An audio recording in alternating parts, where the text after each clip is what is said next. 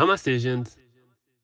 Como é que estão, irmãos? Mais uma semana, mais um episódio. Hoje, especificamente, é daqueles dias em que nem sequer tirei pijama. Porque está chuva e frio, então está tudo dito.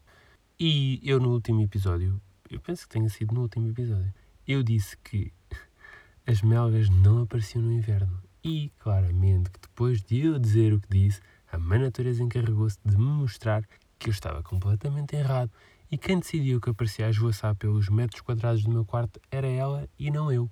Portanto, na noite passada já não bastava ter tido a companhia do João Pestana, também tive a de um pernilongo, que é como o povo brasileiro diz melga.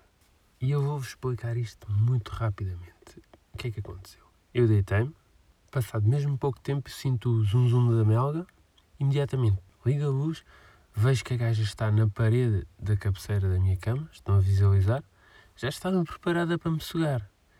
E eu, quando me aproximo, simplesmente desaparece. Nunca mais a vi. Procurei, procurei, liguei mais luzes no quarto, vi em todas as gavetas, debaixo da cama, atrás dos móveis e nada. Até que, certa altura, vejo, vejo a melga no espelho. Não vou de modas, pego numa almofada, mando um estouro no espelho, estracei a almofada toda e não é que vejo a puta a passar à minha frente. Decidi então mandar-lhe uma raquetada com a minha própria mão e vejo-a escapar por entre os meus dedos. Resultado: partiu o escafoide, que basicamente é um osso que temos na, na nossa mão. Exausto, acabo por adormecer e na manhã seguinte, mal acordo, fico assim, só deitado um bocadinho. Estão a ver do género. Acordas, ficas ainda é onde é que eu estou, quem é que eu sou, o que é que eu vou comer ao pequeno almoço e nesse mesmo momento, enquanto estou a decidir essas coisas todas, ouço novamente aquele. Exatamente. Saí do quarto e só consegui aniquilá-la depois do almoço, que foi quando eu voltei ao quarto. E o mais estranho é que ela passou a noite toda no meu quarto e não me picou. E pronto, queria só partilhar isto com vocês. Foi a minha noite atribuladíssima, devido às, às melgas. E, e é isso. Bom, vamos aqui começar. Tenho aqui um recado para vos dar.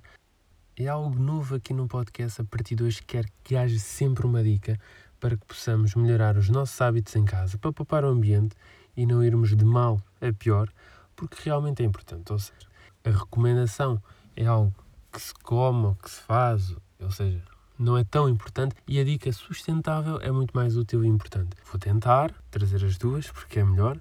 E a dica de hoje é sempre, mas sempre que tu fores tomar banho, utilizas um recipiente para que a água que sai fria, a não ser que tomes bem com água fria, que a percentagem de pessoas que faz isso é muito pouca, muito escassa, mas admira esses corajosos, principalmente no inverno. Mas vocês estão a perceber o que eu quero dizer. Sempre que vocês forem tomar banho e aquela água que vai simplesmente pelo cano abaixo, recolham-na com algum recipiente para que depois, mais tarde, vocês a possam utilizar, seja nas descargas do autocolismo, regar plantas, lavar o chão, cozinhar. Eu sei lá, há tantas, mas tantas utilidades que se podem fazer com essa água que se, normalmente se desperdiça.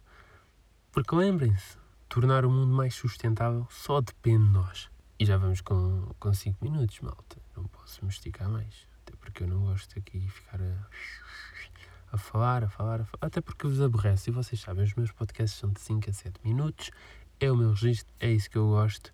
Espero que tenhas gostado. Até para a semana. Miro, paz, fim.